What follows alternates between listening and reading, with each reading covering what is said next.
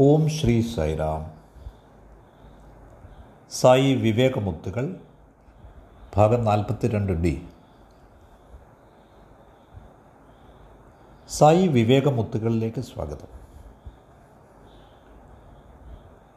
എൺപത് വയസ്സിന് മുകളിലുള്ള അല്ലെങ്കിൽ തൊണ്ണൂറ് വയസ്സിനടുത്തുള്ള ഏറ്റവും മുതിർന്ന ഭക്തരോട് നാം സംസാരിക്കുമ്പോൾ അവരുടെ ചില അനുഭവങ്ങൾ അറിയുമ്പോൾ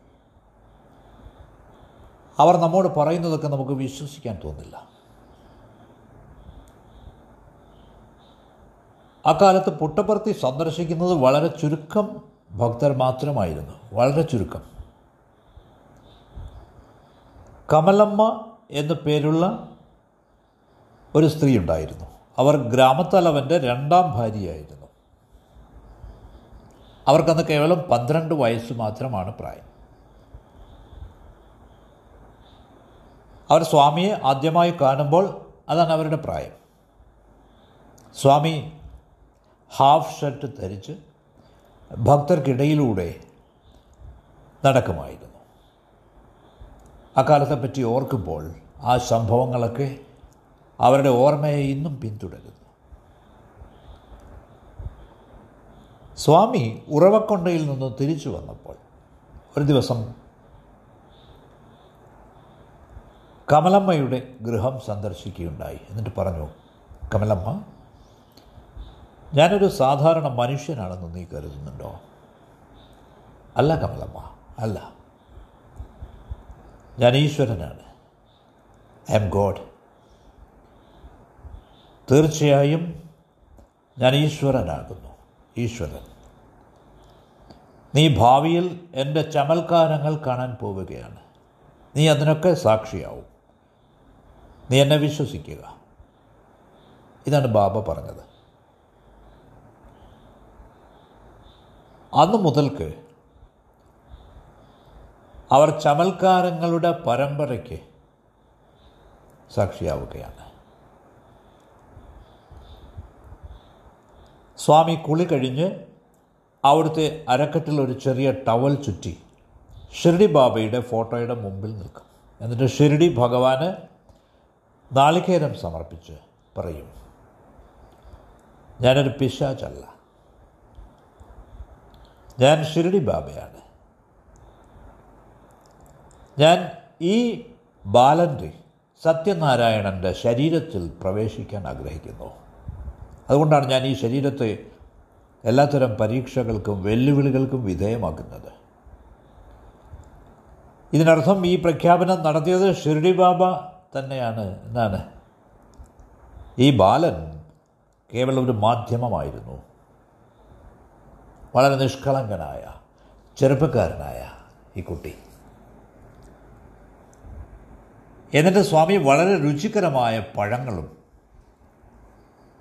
പൂക്കളുമൊക്കെ ആരതിക്ക് ശേഷം സൃഷ്ടിക്കും. എന്നിട്ട് അവിടുന്ന് ഉറങ്ങാൻ പോകും അത് ബാക്കിയുള്ളവരൊക്കെ സ്വാമിയെ വെളുപ്പിന് വിളിച്ചുണർത്തും.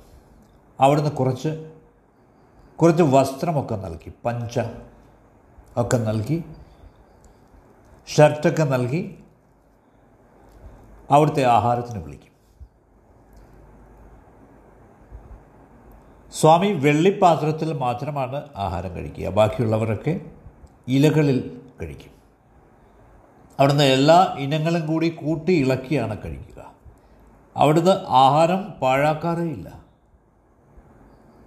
അവസാനം അവിടുന്ന് കമലമ്മയുടെ ഗൃഹത്തിൽ വിശ്രമിക്കാനായി പോകും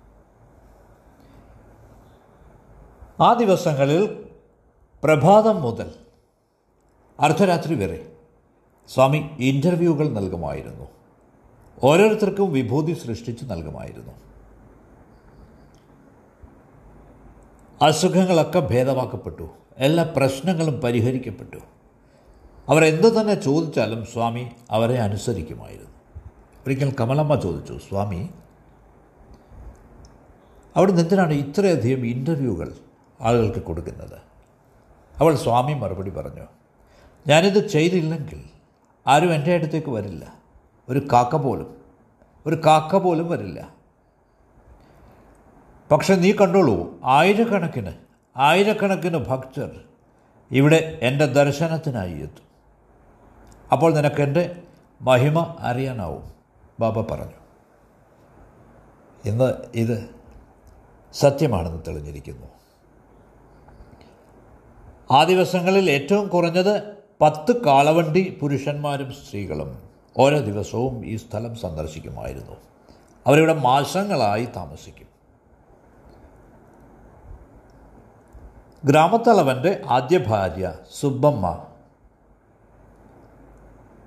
സുബ്ബമ്മയും കമലമ്മയും അവർ എല്ലാ ഭക്തർക്കും അവർ ഉറങ്ങാൻ പോകുന്നതുവരെ പാചകം ആഹാരം പാചകം ചെയ്തുകൊണ്ടിരിക്കും.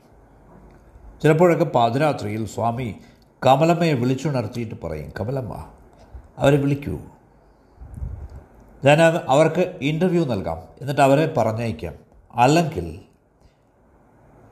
നാളെയും നിങ്ങൾ അവർക്ക് ആഹാരം പാകം ചെയ്ത് കൊടുക്കേണ്ടി വരും. ഓ അക്കാലത്ത് ആരും തന്നെ ആഹാരം കഴിക്കാതെ ഉറങ്ങാൻ പാടില്ലെന്നായിരുന്നു സങ്കല്പം. ഇന്റർവ്യൂ കിട്ടാതെ ആരും തന്നെ അവിടം വിട്ടുപോകില്ലായിരുന്നു ആ ദിവസങ്ങളിൽ പകലും രാത്രിയിലും സ്വാമിയോടൊപ്പമാണ് അവർ ആഹാരം കഴിച്ചിരുന്നത്. സ്വാമി ഞാൻ മുമ്പ് പറഞ്ഞതുപോലെ ചോറും ബാക്കി എല്ലാ ഇനങ്ങളും കൂടി കൂട്ടിക്കലർത്തി ഒരു വലിയ ഉരുളയുണ്ടാക്കും ഒരു വലിയ പന്ത് പോലെ. എന്നിട്ട് ഓരോരുത്തർക്കായി അത് വിതരണം ചെയ്യും. ഏറ്റവും അതിശയകരമായ കാര്യം എന്തെന്നാൽ അവിടെ നിന്ന് വിളമ്പുന്ന ഭക്ഷണം അവർക്കെല്ലാവർക്കും തികഞ്ഞിരുന്നു. സ്വാമി സുബ്ബമ്മയെ കൽപ്പവൃക്ഷത്തിന്റെ അടുത്തേക്ക് കൊണ്ടുപോകും. വിഷ് ഫുൾഫില്ലിംഗ് ട്രീ ഇലകൾ പറിക്കാൻ അവരോട് ആവശ്യപ്പെടും. ഓരോ ദിവസവും. അവർക്ക് എന്ത് പഴമാണോ വേണ്ടത് അതൊക്കെ അവർക്ക് ഈ വൃക്ഷത്തിൽ നിന്ന് ലഭിക്കുമായിരുന്നു. നവനീതം നായിഡു എന്ന പേരായ ഒരു മനുഷ്യനുണ്ടായിരുന്നു. നവനീതം നായിഡു. അദ്ദേഹത്തിന്റെ മകൾക്ക് ദോശ വേണം. സ്വാമി വളരെ ചൂടുള്ള ചൂടുള്ള ദോശ കൂമ്പാരമായി സൃഷ്ടിച്ചു. എന്നാൽ സ്വാമി ഈ ആളുകളോട് പറയും ഒരു ചെറിയ പാത്രം കൊണ്ടുവരൂ. സ്വാമി അത് തൊടുന്ന മാത്രയിൽ അതിൽ അമൃതം നിറയും. ഇങ്ങനെയൊക്കെ ആയാലും സ്വാമി ചെറിയ കുട്ടികളെ പോലെ തോന്നിച്ചു വളരെ നിഷ്കളങ്കനായി. എല്ലാത്തരം പൂക്കളും മുല്ലപ്പൂക്കൾ. അയൽ ഗ്രാമങ്ങളിൽ നിന്നൊക്കെ കൊണ്ടുവന്ന മുല്ലപ്പൂക്കൾ. അവയൊക്കെ സുന്ദരമായ ഒരു മാലയായി തീരും മാല കെട്ടും. ഭഗവാൻ തന്നെ. ചിലപ്പോഴൊക്കെ അവിടുന്ന് ഈ പുഷ്പതൽപ്പത്തിന്മേൽ ശയിക്കുകയും പതിവായിരുന്നു. സ്വാമി അവരുമായി എപ്പോഴും കളിക്കും. ഓരോ കളിയിലും അവിടുന്നായിരുന്നു ജേതാവ്. വളരെ പ്രായം ചെന്ന ഒരു ബാല്യക്കാരനുണ്ടായിരുന്നു. അയാളുടെ പേര് ഭീമപ്പ. ഈ ഭീമപ്പ വളരെ വൃദ്ധനായിരുന്നു. അദ്ദേഹം ചിത്രാവതിയിൽ നിന്ന് വെള്ളം കൊണ്ടുവരും. അദ്ദേഹം വളരെ നന്നായി പാടുമായിരുന്നു. എല്ലാവരെയും ചിരിപ്പിക്കുമായിരുന്നു. ഈ ഭീമപ്പ ഈ ഭീമപ്പയ്ക്ക് മുളക് വലിയ ഇഷ്ടമാണ്. ചില്ലീസ് ആഹാരം കഴിക്കുമ്പോൾ കുറഞ്ഞത് പത്ത് മുളകെങ്കിലും ഏറ്റവും കുറഞ്ഞത് പത്ത് മുളകെങ്കിലും അകത്താക്കുമായിരുന്നു. എന്നിട്ട് സ്വാമി അയാളെ കൊണ്ട് പാട്ട് പാടിക്കും. എന്നിട്ട് സമ്മാനമായി ഒരു മുളക് സമ്മാനം കൊടുക്കും. എങ്ങനെയൊക്കെയാണെങ്കിലും സ്വാമി ചെറിയ ഒരു തെറ്റ് പോലും സഹിക്കുമായിരുന്നില്ല. അവിടുന്ന് അത് തിരുത്തും. എത്രമാത്രം ചെറുതാണെങ്കിലും. ഒരു ദിവസം കമലമ്മകാരു ആഹാരം വിളമ്പുകയായിരുന്നു. സ്വാമി പറഞ്ഞു കുറേ കൂടി കറി വിളമ്പു. ദൗർഭാഗ്യമെന്ന് പറയട്ടെ അവർ ഇടത് കൈകൊണ്ടാണ് കറി വിളമ്പിയത്. സ്വാമി അവളുടെ കയ്യിൽ ഉടനടി അടിച്ചു. കമലമ്മ ഈ സംഭവം ഓർക്കുമ്പോൾ ഈ ദിവസവും അവർക്ക് വേദന തോന്നാറുണ്ടെന്ന് പറയാറുണ്ട്. സ്വാമി ഒരു ദിവസം പറഞ്ഞു നിങ്ങൾ രണ്ടുപേരും സുബ്ബമ്മയും കമലമ്മയും ഗ്രാമത്തലവന്റെ രണ്ട് ഭാര്യമാർ. നിങ്ങൾക്ക് കുട്ടികളുണ്ടാവില്ല. അതുകൊണ്ട് ഞാനാണ് നിങ്ങളുടെ കുഞ്ഞ്. നിങ്ങൾ വീണ്ടും ജനിക്കില്ല. നിങ്ങൾ അനശ്വരരാവും. ഇമ്മോർട്ടലാവും. ആയിരക്കണക്കിന് ലക്ഷക്കണക്കിന് ഭക്തർ ഈ സ്ഥലം സന്ദർശിക്കുമെങ്കിലും സ്വാമി ഇപ്പോഴും കമലമ്മയെ ഓർക്കാറുണ്ട്.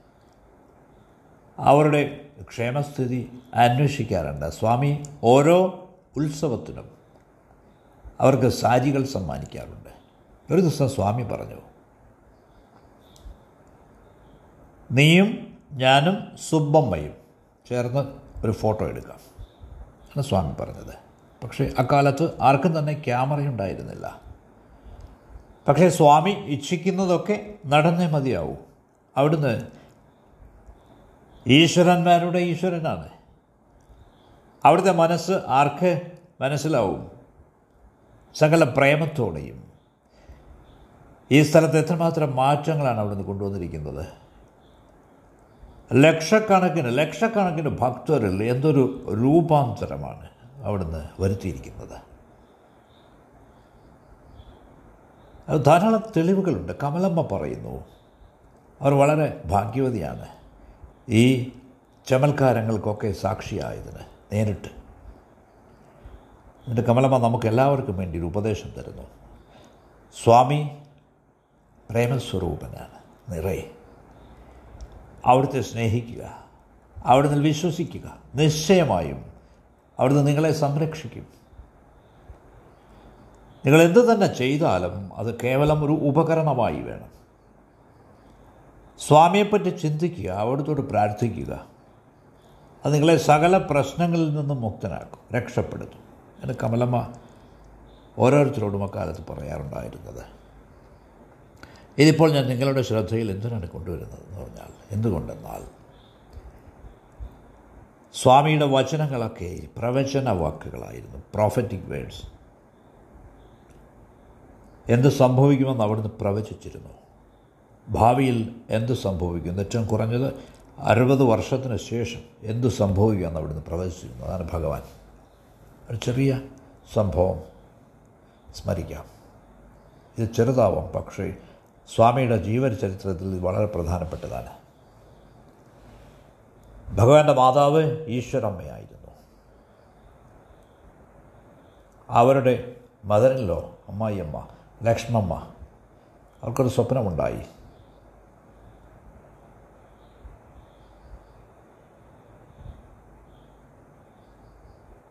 ഈശ്വരാമ്മയ്ക്ക് വളരെ മംഗളകരമായ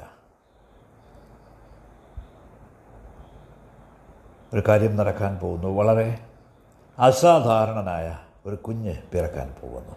ഈ അനുഗ്രഹം അതീന്ദ്രിയമായ രീതിയിൽ ആണ് വരാൻ പോകുന്നത്. അതുകൊണ്ട് ഈശ്വരാമയെ വാൺ ചെയ്തിരുന്നു. ലക്ഷ്മമ്മ ഈശ്വരാമയെ മുന്നറിയിപ്പ് നൽകിയിരുന്നു. ഭയകരുതെന്ന് അപ്പോൾ ഈശ്വരാമ്മ പറഞ്ഞത് ആരും ഇത് അറിയില്ലായിരുന്നു.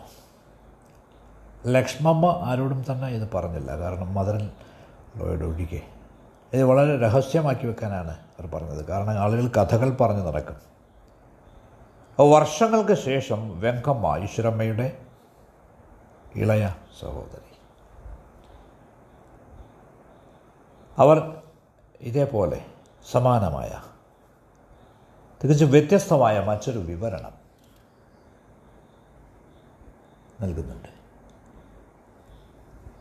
പെദ്ദ വെങ്കമ്മ രാജു പിതാവ്. അദ്ദേഹത്തിന് കുറേ പശുക്കളുണ്ടായിരുന്നു. ഒരു ദിവസം ഈ പശുക്കൾക്ക് പുല്ല് തേടി ഈശ്വരമ്മ വയലിൽ പോയി ചിത്രാവതി നദിക്ക് കുറുകെ. വളരെ ചൂടുകാലമാണ്. വളരെ ദാഹമുണ്ടായിരുന്നു അവർക്ക്. പുല്ലൊക്കെ ശേഖരിച്ച് ഒരു കെട്ടാക്കിയിട്ട് ചിത്രാവതി നദീ തടത്തിൽ കൂടി ആ മണൽപ്പരപ്പിൽ കൂടി അവർ തിരിച്ചു വരികയായിരുന്നു. ഈ പുല്ലൊക്കെ ഒരു വശത്തിട്ടിട്ട് അവർ വിശ്രമിക്കാനായി ഈ നദീതീരത്തിരുന്നു മണൽ ചിട്ടയിലിരുന്നു ആ മണൽ പരപ്പിൽ അവർ ഒരു ചെറിയ കുഴിയുണ്ടാക്കി കുറച്ച് വെള്ളം എടുക്കാൻ വേണ്ടി. കുറച്ച് അഴുക്ക് വെള്ളമാണ് പൊന്തി വന്നത്. അവർ അത് കോരി ദൂരെ എറിഞ്ഞു. എന്നിട്ട് കുറച്ച് തെളിഞ്ഞ വെള്ളം കോരിയെടുത്തു. രണ്ട് കൈ കൊണ്ടും. ഏതാണ്ട് അത് കുടിക്കാൻ തുടങ്ങിയപ്പോൾ ഈ വെള്ളത്തിന്റെ ഉപരിതലത്തിലേക്ക് ഒരു പ്രകാശം ഒരു തേജോ തേജോപുഞ്ചം അലിഞ്ഞു ചേർന്നു. എന്നിട്ട് അതിന്റെ ഭാഗമായി അത് ഈ വെള്ളത്തിന്റെ എന്ത് ചെയ്യണമെന്ന് അറിയാതെയായി ഈശ്വരാമ്പയ്ക്ക് വളരെ ദാഹമുണ്ടായിരുന്നു അവർക്ക്. ഈശ്വരനെ വിചാരിച്ചുകൊണ്ട് അവിടുന്ന് വിശ്വസിച്ചുകൊണ്ട് അവർ ഈ വെള്ളം കുടിച്ചു. ഈ തേജസ് ഈ പ്രകാശം അത്ര ശക്തിമത്തായിരുന്നു. കാരണം മധ്യാഹ്ന സൂര്യന്റെ ആ തീക്ഷ്ണ രശ്മികളിലും അവർക്കത് കാണാമായിരുന്നു. അവർ വീട്ടിലേക്ക് തിരികെ വന്ന് തന്റെ അമ്മായി അമ്മയോട് എല്ലാ കാര്യങ്ങളും പറഞ്ഞു. ഇതിനുശേഷം ഏറെ വൈകാതെ ഈശ്വരാമ്മ താൻ ഗർഭവതിയാണെന്നറിഞ്ഞു. അവരുടെ പ്രസവം അടുത്തപ്പോൾ ആ കുടുംബത്തിൽ വളരെ അതിശയകരമായ സംഭവങ്ങൾ നടന്നു. പെന്തവെങ്കമ്മ രാജുവിന്റെ ഭവനത്തിൽ ധാരാളം സംഗീതോപകരണങ്ങൾ ഉണ്ടായിരുന്നു. അത് സ്വയം മീട്ടാൻ തുടങ്ങി. സ്വയം പാടാൻ തുടങ്ങി. വളരെ അദൃശ്യമായ ഒരു കരങ്ങൾ കൊണ്ട് വായിച്ചാൽ എന്ന വണ്ണം. മദ്ദളം ഈ ഡ്രം. ആവേശപൂർവം അതൊക്കെ തന്നെത്താൻ കൊട്ടാൻ തുടങ്ങി. ആ തമ്പുരുവിന്റെ ലയത്തിൽ